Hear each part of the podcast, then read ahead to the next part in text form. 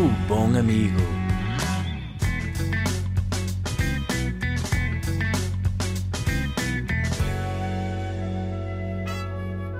Comigo, Ricardo Couto. Alô, bem-vindos a mais um episódio do Bom Amigo. Este, depois de uma ausência de algumas semanas, é verdade, eu acho que pelo título deste episódio já perceberam porquê. Porque, hum, de facto, eu tive que lidar com a morte. A morte de um familiar próximo do meu tio, que abalou um bocadinho a minha saúde emocional no último mês, mas também a estrutura familiar, como devem calcular. Um, eu precisei de me retirar, precisei de me reformular um bocadinho, de um, também procurar ajuda e reforçar essa mesma ajuda emocional. Um, e pronto, estou aqui de volta uh, e quis eh, fazer o que faço sempre, que é hum, pegar num assunto denso e deprimente, kind of my jam, né? Kind of my jam e falar abertamente sobre isso de maneira muito honesta e de maneira muito reflexiva e pensativa sobre esse assunto, porque a verdade é que quando nós passamos e nos relacionamos com a morte, é quase inevitável que a nossa própria existência esteja também em, em perspectiva, não é? Começamos a pensar muito sobre o que é que andamos cá a fazer e sobre o que é, que é tudo isto à nossa volta. E ao mesmo tempo, um, eu tentei procurar sempre maneiras de homenagear o meu tio, que era uma pessoa incrível, e eu vou falar-vos um bocadinho dele hoje. E achei que este episódio podia ser uma excelente forma de fazer um memorial, quase como, como a americana, um, um elogio um, ao meu tio, que foi uma pessoa importante uh, para mim. Aliás, foi a pessoa, primeira pessoa de sempre a levar-me ao cinema para ver o Harry Potter. E uma pessoa que desapareceu inesperadamente uh, nesta altura de Covid. Não foi relacionado com o Covid, mas eu já explico-vos que a questão do Covid acabou por prejudicar todo o processo de luto na minha família. Mas a verdade é que nesta altura uh, desapareceu e, e, acabou por causar algum impacto. Uh, vai ser um episódio, pronto, um pouco mais honesto, um bocadinho mais biográfico, mas eu quero aproveitar sobretudo para, para também desconstruir um bocadinho esta ideia de que estes assuntos uh, não devem ser falados ou, ou trazidos para, para, para uma dinâmica mais uh, comunicacional barra mediática e eu acho que é importante falar sobre isto, até porque meio que estas coisas se servem para alguma coisa para criar aquelas cicatrizes que, que nos fazem pensar uh, na vida e vivê-la de maneira diferente. Um, portanto, não há muito a dizer em relação ao meu tio, foi só que, que ele faleceu e nenhum de nós estava à espera, ele ainda era relativamente novo. E é um bocado estranho morrer na altura de Covid, porque toda a gente perguntou se ele morreu de Covid e depois a pessoa diz não, e as pessoas pensam, ficam todas tipo, ah, desculpa estar a brincar com isto, mas epá, eu gosto muito de morrer e acho que perante a morte das poucas coisas que nos, nos restam é mesmo o riso. Aliás, eu acho que há uma intrínseca relação entre o riso e a morte. Acho que a única razão pela qual os seres humanos riem é porque sabem que um dia vão morrer. Porque se soubéssemos que, que íamos ficar cá para sempre, porquê é que nos ríamos, não é? Não tem piada nenhuma.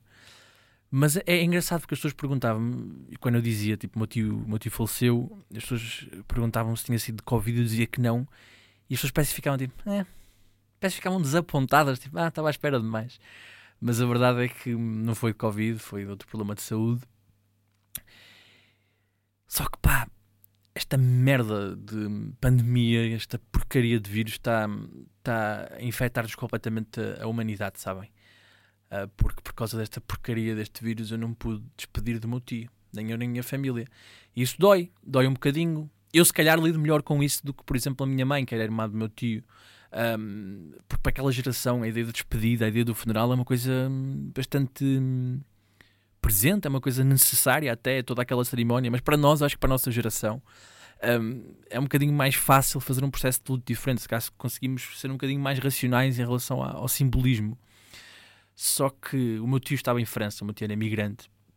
E acho que esta dinâmica diz a algumas pessoas, esta dinâmica imigrante, não é? Ter famílias que está fora, família que está, que está tipo noutro país. Isso foi uma coisa sempre presente na minha família. Por exemplo, a minha dinâmica familiar, há sempre uma chamada por semana para fazer uma espécie de resumo de highlights, como se fossem aqueles melhores momentos dos jogos de futebol, sobre a nossa vida. E é muito interessante a maneira como a minha mãe vai mantendo relações com a, com a minha tia. Grande parte da minha família está mesmo emigrada, aliás, de todos, uh, de, a maior parte da família do lado da minha mãe está mesmo emigrada. Estamos menos em Portugal do que em França, o que é crazy pensar isso. E a verdade é que essa distância, quando acontece uma tragédia destas, é, é ainda mais dolorosa, porque uh, reparem o que é comunicar a morte de alguém por telefone reparem o que é todo o processo de acompanhamento, luto, é sempre ao telefone. É por isso que eu, que eu admiro muito quem, quem imigra. Eu não percebo às vezes aquele ódio que existe na sociedade portuguesa aos imigrantes, sabem? Principalmente no verão, há muito aquela cena do pronto, é imigrante, vai para aqui achar que faz o que quer. Tipo, acho que as pessoas têm um bocadinho inveja dos imigrantes, sabem? E pá, porque eu, porque eu só tenho a admirar uma pessoa que diz assim: olha eu tenho aqui a minha família, tenho aqui um trabalho, tenho aqui as minhas raízes e vou abandonar isto, vou para um país e na altura que os meus tios e que outras pessoas, a maior parte das pessoas que estão fora foram, nem sabiam sequer falar a língua desses mesmos países, foram para lá completamente aos caídos e aprender tudo de novo. E acho que isso é uma cena de superação inacreditável. E claro que eles têm vidas absolutamente complicadas, só que se calhar quando jogam cá no verão têm um bocadinho mais guito para gastar e têm aquele orgulho, uh, que é um orgulho quase exacerbado, não é? De estar a, por, por sentir-se bem, por ter um bocadinho mais dinheiro, cá pagam isto e se calhar fazem um bocadinho mais espalhafato e as pessoas ficam logo a odiar. Acho que essa inveja é uma coisa tão nojenta nos portugueses, mesmo. Irrita-me uh, bastante. Só que a verdade é que nós nunca fomos visitar a França e sempre foi uma coisa da nossa família, de género, ah, temos que um dia ir à França. E a verdade é que depois quando estas tragédias acontecem, o gajo pensa, tipo, não pode adiar merdas na vida, né? Não nos podemos adiar sempre, porque um dia acontece uma coisa destas e de repente, o que é que a gente deixou por fazer? Tudo? Cá não é tudo, mas é pá, não, não podemos viver sempre na ideia do e um dia isto vai acontecer, ou um dia isto. É, vamos fazer isto, porque não sabemos mesmo o dia da manhã. Eu sei que pode parecer filosofia barata, mas, mas acreditem que eu estou em condições, desta altura, de dizer-vos que não é e que custa a ideia de pá, do que nós estávamos à espera que acontecesse, não aconteceu.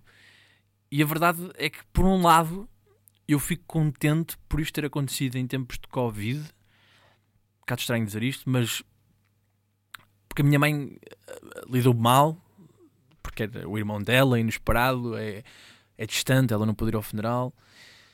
Mas sinto que se não fosse o Covid, provavelmente a minha mãe uh, teria ido à França e custar-me-ia, numa família de classe média baixa como a minha, que a minha mãe finalmente fosse visitar o irmão como eles sempre sonharam. A minha mãe nunca foi à França.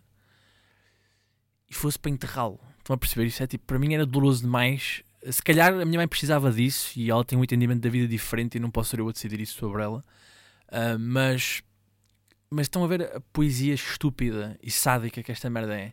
Era tipo, ok, fui à França uma vez na vida e foi para enterrar o meu irmão. É por isso que eu espero mesmo que eh, esta pandemia passe, porque eu quero levar a minha mãe à França um, e quero que ela possa visitar e fazer esse luto que ela precisa de fazer mas ao mesmo tempo preciso que ela vá à França e que veja tipo, o que o meu tio construiu para além de, disso, não é? Para além desse luto, ou seja, para ver onde é que o meu tio viveu, o quanto ele se divertiu, a vida que eles levavam lá. Porque isso para mim é muito importante. É importante perceber e ficar nas coisas boas. Um, quem diria que eu sou um otimista? Um, não quero estar a amassar com estas coisas todas, nem, nem, eh, tipo, eu sei que isto é um podcast um, honesto sempre foi, sempre assumi isto. E gosto de falar sobre estas coisas, mas também não quero estar a amassar-vos com dados biográficos nem nada do que se pareça. Mas, pá, mas acho que é, é, é interessante refletir sobre a questão da, da morte, porque, porque a, a morte, quando, quando acontece perto de nós, uh, principalmente no seio da nossa família, expõe coisas um, inacreditáveis, expõe, expõe a nossa fragilidade e eu, durante este período, aliás, como sempre na vida, socorro-me dos meus amigos, um, que são pessoas muito importantes para mim, e às vezes socorro-me deles uh, e não preciso que eles estejam a dizer-me que vai ficar tudo bem, ou, ou se queira falar sobre estes assuntos, às vezes só preciso de desligar e de falar com eles, e isso já me deixa bastante uh, mais alegre. Acho que a companhia das pessoas que nós gostamos é uma coisa que nos faz sempre muito bem. Mas uma das pessoas com que eu falei uh, nestes dias foi um grande amigo meu chamado Afonso Relau, pessoa única pessoa da história que eu trato pelo nome completo. Reparem que ele se chama Afonso Relau e eu sei que ele provavelmente terá a ouvir isto. E falei sobre ele com a morte porque ele é uma pessoa assumidamente religiosa, coisa que eu não consigo ser. E, e, e perguntei-lhe uma coisa que, que a morte me deixou a pensar neste último mês, que foi pessoas crentes que acreditam que a vida tem um significado e que estamos aqui por uma razão, por uma hum, vontade divina, pessoas que acreditam isso, como é que lidam com a morte? Eu perguntava-lhe quase que em jeito de piada, aquela piada amarga, sabem? Porque eu acho que o riso e a comédia servem sobretudo para. são uma falsa. é para pessoas que não sabem aceitar uma derrota. Percebem? Eu vou contar uma história muito engraçada.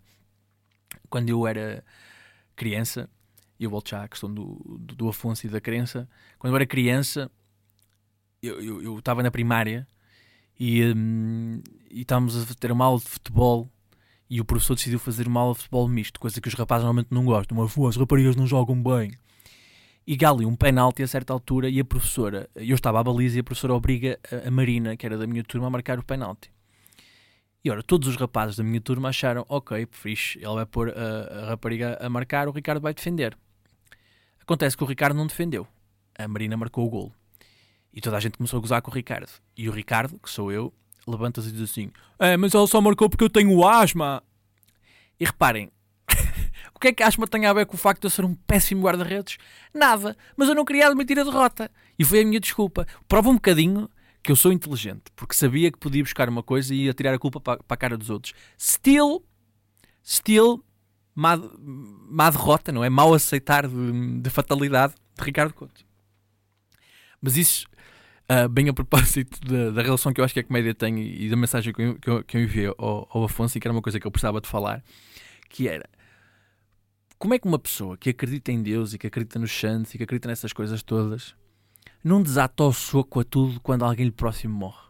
Não é? Porque se vocês acreditam que tudo acontece por uma razão e que, e que mal ou bem vai servir para nós termos uma lição qualquer da vida, pá, como é que aceitam? É que para mim é tão difícil aceitar essa ideia, é tão difícil aceitar uh, a perda, uh, a ida embora né, de alguém querido. E claro que epá, é estranho porque nós começamos a pensar quando é que vão ser as outras pessoas a partir, não é? Acho que é tipo a primeira morte que eu tenho mais próxima, um, ainda por cima, na mesma escala etária dos meus pais, e isso assusta-me um bocado. Acho que é, que é uma cena que, que nós, a certa altura, começamos todos a pensar e portanto, eu não sei, eu, eu às vezes adorava ter esse conforto divino, não é? De uma pessoa olhar para a vida e saber, saber pelo menos tirar algum significado. E eu que sou uma pessoa absolutamente hum, não crente, não, não, não sou religioso de nenhuma maneira, nem sinto que sequer que sou espiritual, se assim se pode dizer, ou seja, que tenho outros credos uh, menos, se calhar, religiosos, mas um bocadinho mais um, esotéricos, nada disso. Pá, dei por mim à procura de significados nas coisas e acho que foi tipo umas, do, pelo menos duas semanas, aquelas mais recentes e frescas, principalmente no processo do luto, naqueles tipo dias iniciais. Um, a pessoa tenta arranjar significados em tudo, tentar tipo um, lembrar-se das últimas palavras que, que o meu tio me disse quando esteve comigo, das últimas coisas que nós fizemos. Aconteceu uma coisa boeda estranha que foi a última vez que eu estive com o meu tio, longe de saber que era literalmente a última vez que eu estava com ele, um, foi no verão, ele veio cá no verão. Um, e ele, como habitual, fomos almoçar. E ele adorava fanecas fritas, que é um prato que eu também gosto. Eu lembro de entrarmos no, no restaurante e ele ter visto na, pronto, no, uh, no expositor, digamos assim, que tinha fanecas fritas. E quando chegámos à mesa pedimos, mas depois já não havia. E ele ficou desconsolado. E há uma coisa que se diz é que os imigrantes não devem ir desconsolados para a França, não sei o que, sei que mais, que isso é tipo um, um mau augúrio ou coisa do género. E eu comecei logo a pensar nessas coisas. Será que é verdade? Mesmo eu eh, achando que não é verdade, nessa altura não consegui sucumbir à racionalidade, acabei por pensar nessas coisas. E isto das fanecas trago-vos porque quando eu sei que o meu tio faleceu foi quando recebemos um telefonema numa quinta-feira e estávamos a jantar em minha casa, eu, o meu pai e a minha mãe, e estávamos a comer fanecas. E foi tipo, what the fuck? Porque isto é um sinal divino? Qual é o ciclo que está aqui? Qual é, é a mensagem disto? Porquê é que está a acontecer? Será que é ele a despedir-se? Pá, e, e novamente eu estou a falar aqui já depois eh, de um mês em que, em que me refiz um bocadinho, em que fiz o meu luto, em que, em que também ajudei e contribuí para a reorganização da minha família emocional. Um, se calhar sinto um bocado ridículo a falar sobre isto, mas a verdade é que partilhei isso, um, partilhei esses pensamentos e, e achava mesmo. Só que acho que é um bocado barata tonta, não acho? É tipo, tentamos procurar o significado nas pequenas coisas, porque queremos garantir que nada foi em vão, ou seja, queremos engrandecer aquela pessoa e queremos engrandecer o facto de aquela pessoa nos ter partido, porque no fundo queremos combater aquela ideia de que agora é vazio, que agora ela não vai estar cá. E, hum, e acho que nem não mentalizei, acho que nem nós nos mentalizamos muito que ele não está cá. Porque hum, por causa da ausência, sabem? Por causa da distância, porque como ele, é, como ele vinha só no verão, não é? Era a relação que nós tínhamos, era tipo.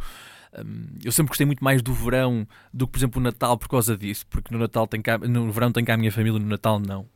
E um, então, tipo, acho que no verão, quando chegar à altura e ele não vier, é que vamos sentir literalmente que ele não está cá. E um, é duro, é um processo chunga. um, espero que hum, seja um bocadinho empático para vocês, no sentido em que acho que é uma coisa que todos nós vamos ter que passar. Lamento de informar-vos aqui, mas é verdade, vamos todos ter que passar por isto, se tudo correr bem.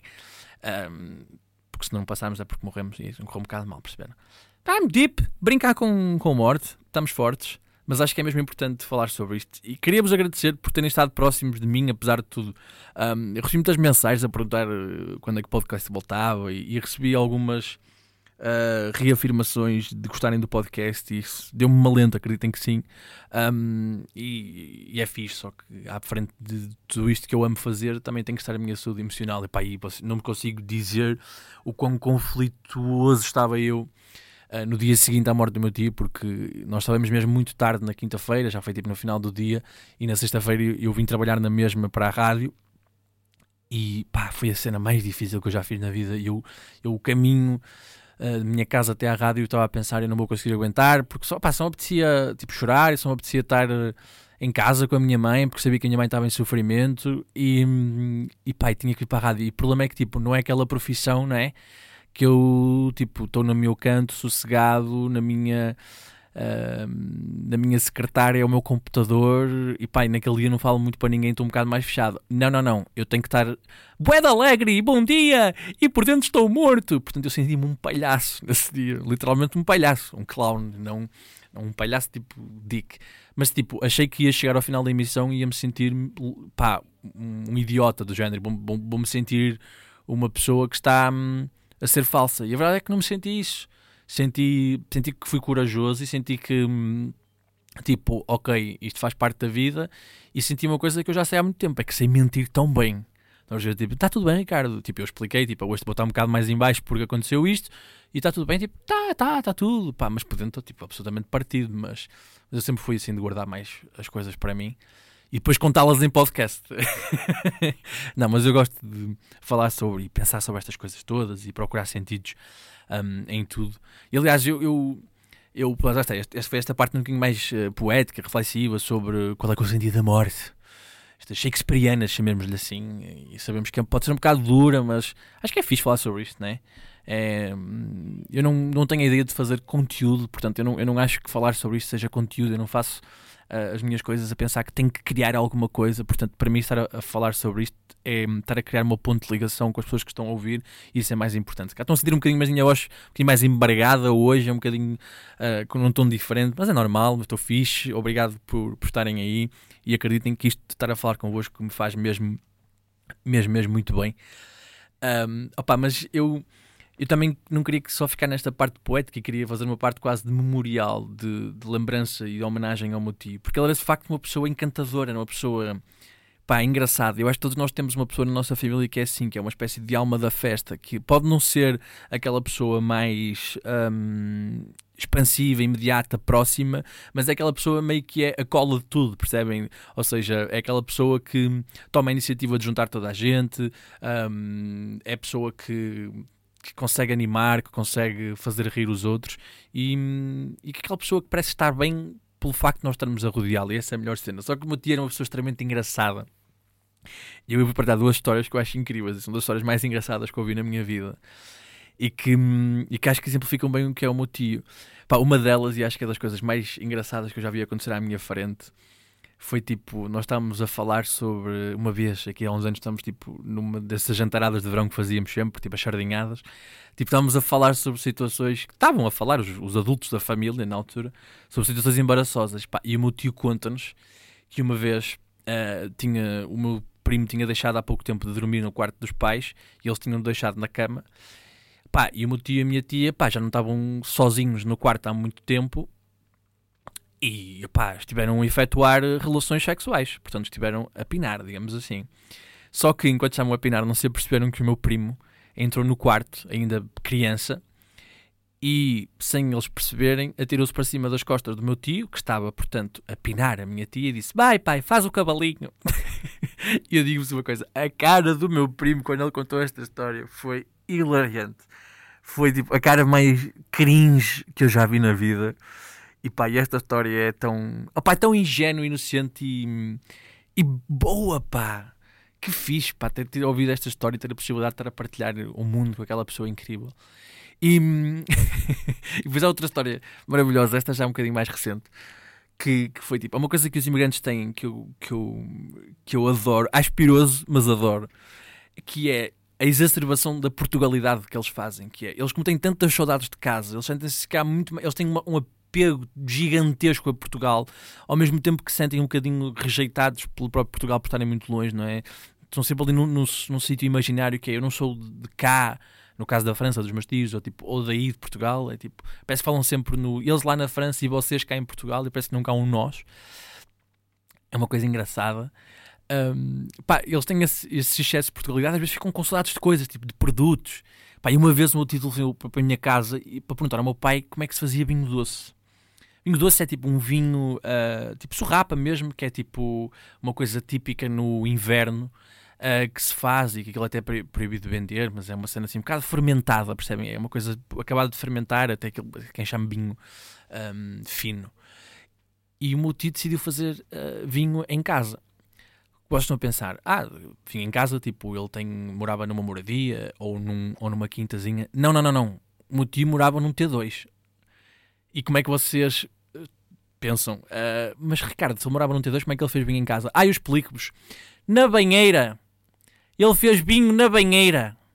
É verdade, ele pisou as uvas na banheira, impediu a família de tomar banho durante aquele fim de semana, porque disse: pá, uh, tenho que estar aqui a pisar, e depois uh, decidiu pôr a fermentar o vinho na sala. Problema: há uma coisa que as pessoas que fermentam vinho sabem: nunca se deve fechar um garrafão ou garrafa quando está a fermentar o vinho. Porquê? Porque ele rebenta. Pois bem, nesse dia na segunda-feira, quando eles chegam a casa, depois de ter deixado o vinho a fermentar de manhã, chegam a casa e têm um, uma parede cheia de vinho. Uma parede cheia de vinho tinto e uma casa a cheirar a vinho, porque eles decidiram fermentar e aquilo rebentou e ele encharcou um, o papel de parede todo cheio de vinho. E eu lembro plenamente da minha tia ligar para a minha casa a contar, uh, ainda irritada: Ela é maluco, e é que decidiu fazer isto? Olhem para isto que está a acontecer, agora tenho a minha casa toda a cheirar a vinho. E depois aquilo, passado uma semana ou duas, já é tipo das histórias mais engraçadas de sempre. Um, pá, eu por acaso tenho uma história também aqui em Portugal muito parecida, porque depois uma vez fomos buscar vinho precisamente esse vinho fino, e ele estava cá, tinha vindo passar tipo um fim de semana e decidiu alugar um carro. Não era o carro dele, tinha um carro alugado. e aconteceu exatamente a mesma coisa. Ele comprou vinho, um, vinho fino e fechou uh, aquilo naqueles garrafões de 5 litros e fechou aquilo no, na mala e esqueceu-se e aquilo rebentou dentro do carro alugado. Ele teve que devolver um carro, tipo a Europe Cars, a cheirar a vinho. Esta história é fantástica. Eu adoro estas histórias. Acho incrível. Acho é, tipo, tão genuinamente engraçada e boa. E opa, é por isso que eu estive a pensar muito nisso. E, e, tipo, quem me dera que quando eu partisse fosse essa memória que as pessoas tivessem de mim, do gajo que uh, fez coisas engraçadas percebem? Tipo, que era um gajo porreiro.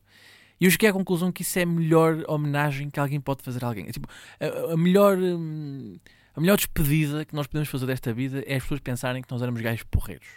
Pessoas que nos importam. Não precisamos deixar que somos um gajo porreiro absolutamente, porque nunca ninguém o é. Mas se as pessoas que nós gostamos acharem que nós somos gajos porreiros e nos recordem logo bons momentos quando o nosso nome lhes vem à cabeça, acho que isso faz a nossa vida valer a pena na sua plenitude. Um, e por muito que a gente tente combater um, a mortalidade, e eu faço comédia, é a minha expressão artística, e acho que estou a deixar alguma coisa, uh, estou a tentar prolongar a minha vida além da minha hum, presença física neste mundo. A verdade é que no final do dia isso é absolutamente cagativo. O que eu quero é que os meus pais, uh, a minha família, uh, os meus amigos me recordem como um gajo porreiro. Quer dizer, recordem, espero morrer depois deles todos, mas, mas que me tenham no seu íntimo como um gajo porreiro, como um bom amigo. Percebem? Perceberam agora? Porque é o nome do. É naquela altura dos filmes em que se diz o nome dos filmes, lá no meio. Mas, mas é incrível, é tipo. É fixe sentir, sentir estas coisas sobre pessoas que gostamos, uh, mesmo que permaneça esta saudade e este. Hum, esta dor, que é óbvia, não é? Principalmente no seio da nossa família. Um, mas pronto, é o que é. E a morte acontece e hum, dá-nos um soco na barriga, obriga-nos a pensar na nossa própria existência e, hum, e obriga-nos a ter que andar pá, e a permanecer com as pessoas no nosso pensamento e a prolongar, mesmo que ficticiamente, ficticiamente, ficticiamente é assim que se diz, acho que é, um, a presença dos outros na nossa vida. E, hum, e é uma homenagem que podemos fazer. E depois é, é preciso dizer que as pessoas falecem e é raro avisarem. É muito raro avisarem. É, é uma desfeita que fazem uh, pessoas que falecem, que é falecer sem avisar de antemão. Dizer, olha Ricardo, estou a pensar falecer na terça-feira. Dá-te jeito? Não, porque jogo ao Porto. Ah, então pronto, pode ser na quinta? Pode ser sim senhor. Entretanto metes o fim de semana, dá para chorar e tal. Tudo bem. Um, portanto, acho que as pessoas que falecem deviam ter um bocadinho mais cuidado pelas outras. Porque, porque, porque é incómodo, pá, ter que lidar com, com coisas e, e ter que sofrer. Mas, opá, que não. Que quem tenha passado por isto recentemente, e eu, quando partilhei e falei abertamente sobre a questão da depressão e da ansiedade, recebi algumas mensagens uh, de malta que partilhou as suas dores. É fixe, não é? Eu aqui a fazer uma espécie de Reddit dos deprimidos, não é? Este fórum de pessoas cuja vida é uma merda. Estamos juntos, meus amigos, estamos juntos. Não, pai, porque eu, eu, eu já disse isto e pá, fico contente porque num panorama uh, em que as pessoas criam coisas um bocadinho. E nada contra, atenção, acho que faz sentido. Pá, criam muito, muitos programas, podcasts, conteúdos que são um bocadinho para estar presentes, estar ativos e, e responder supostamente ao que as pessoas querem. Epá, para mim é, é, é, bom fazer um bocado contra a cultura, fazer um bocado contra a corrente, que é numa altura em que parece tudo mastigado, formatado, ter aqui um espaço que não seja isso, que seja uma, pá, uma conversa franca e eu posso estar a falar numa semana sobre política ou sobre hum, ativismo ou, ou, sobre palavras cruzadas, pá, e na semana seguinte estar a falar sobre a morte. Acho que isso é, é também a melhor homenagem que eu posso fazer à malta que me ouve, não é? Porque é tipo, estou aqui a abrir o meu coração para vós mas estejam sempre à vontade também para partilhar as vossas cenas e eu espero que isto possa dizer a alguém, porque tenho a certeza que sim, até porque quando recebi, recebi aquelas mensagens na altura da ansiedade da depressão, percebi que há muita gente com, pá, que tem dores e, e que sente-se sozinho por alguma razão ou que teve alguns problemas na vida e que tem aqui um espaço onde pode falar. Mas pensem sempre nisto e, e, e juro-vos que é verdade o que eu estou a dizer. Apesar de às vezes parecer que eu escolho temas mais densos ou mais difíceis ou até um bocadinho mais down, aparentemente, pá, o rebound disto é o riso salva-nos sempre. É essa a mensagem que eu tenho neste podcast e para a vida, que é é uma derrota, é tipo, é não aceitar a derrota, mas é o espírito de não aceitar a derrota que a vida é. Porque a derrota é sempre certa e a derrota maior é esta, a morte. Mas pá, enquanto nós nos rirmos, pá, estamos-lhe a ganhar um bocadinho. Pelo menos estamos a empatá-la até o momento em que ela nos ceifa. Agora, a palavra não está à espera, não é? Muito gráfica. Mas pronto, é, é, este, é esta a mensagem e é tipo olha, foi a homenagem que eu pude fazer ao meu tio e fui. Acho que fui feliz nisto, gostei muito de fazer isto, não é? Não cura, mas ajuda, tal como a comédia. E pronto, acho que para a semana volto com a normalidade, porque acho que já estou decente para fazer mais programas. E até tenho notícias boas para dar na próxima semana. Isto porque fui nomeado para prémios de comédia, com, com toda a minha surpresa. E este podcast está nomeado para podcast de comédia do ano. Mas pronto, não queria estar a mostrar isto neste podcast porque era um bocado estranho um, estar a fazer a publicidade num episódio que é sobre a morte de um familiar, não é? Há um lado bom deste podcast, é muito underground, é eu não ter publicidade. Porque se tivesse publicidade, digo, era difícil pô-la neste episódio. De género tipo: Colchões, Mola Flex e o meu tio morreu. E era um bocadinho difícil conjugar estas duas coisas, mas pá, isto é um grande spot.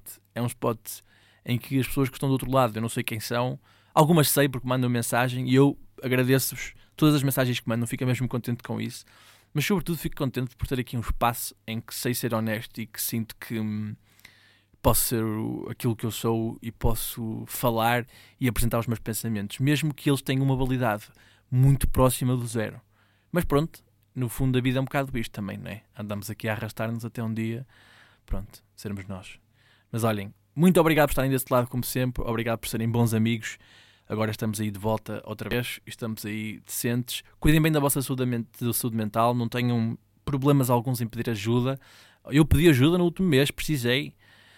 Um, e, um, e pronto, é, saibam que se estão em sofrimento, o sofrimento é uma coisa que parece muito individual, mas é uma experiência pela qual nós todos passamos e é um bocado falando que ele se vai superando. Nunca se ganha, mas lá está.